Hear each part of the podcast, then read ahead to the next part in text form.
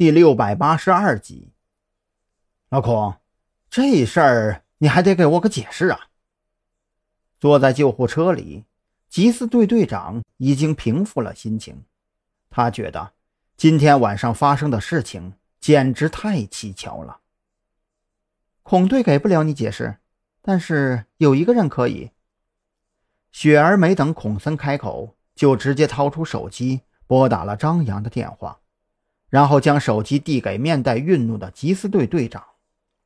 接到雪儿的电话，焦急等候的张扬当即露出笑容：“我是张扬，不论夏明死没死，对外宣布重伤治疗中，还请缉私队注意保密，特侦局会很快接手对夏明的保护工作。”张扬。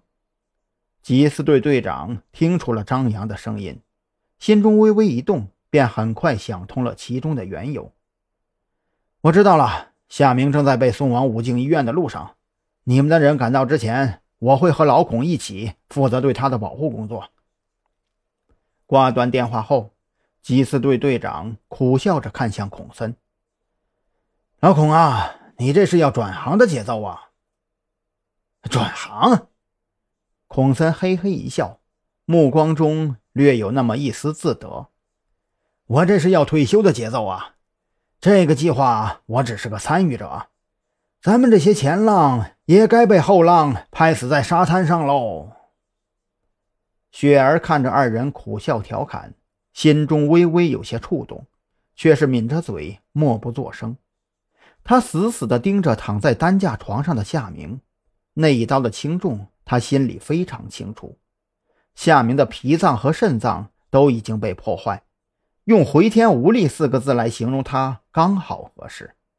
事实上，夏明的生命力很顽强，可他运气却出奇的差。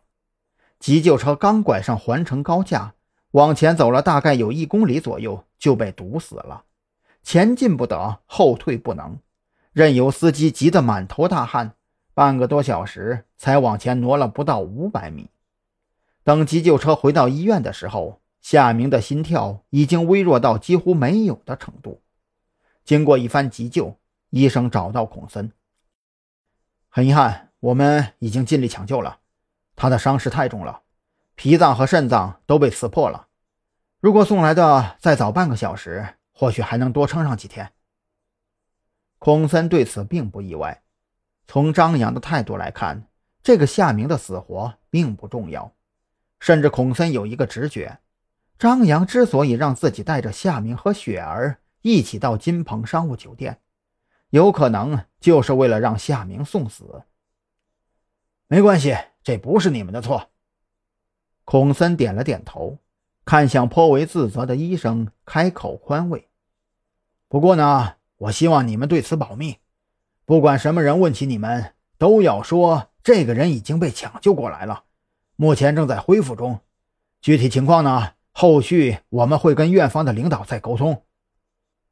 医生点了点头，他看过孔森和缉私队队长的证件，刑警队和缉私队一起送来的犯罪分子肯定不简单。不管人家有什么计划，有什么安排，作为武警医院，尽量配合就是了。确定了夏明死亡的消息，雪儿第一时间将情况告知给张扬。他现在的心情非常复杂，一方面大仇得报，颇有一种失去方向和动力的迷惘；另一方面，则是充满了对张扬的感激。如果不是张扬的帮助，别说是报仇了，恐怕自己现在早就被……张扬得到准确消息之后。亲自跑了一趟特侦局的临时驻地，将情况给赵军复述了一遍，然后要求他尽快派人赶到武警医院，将夏明的尸体藏起来，找人代替他躺在病床上装重伤，并且将病房严密保护起来。听完张扬的要求之后，赵军也没有追问为何要这么安排，他从张扬的脸上看出了胜利在望的期盼和喜悦。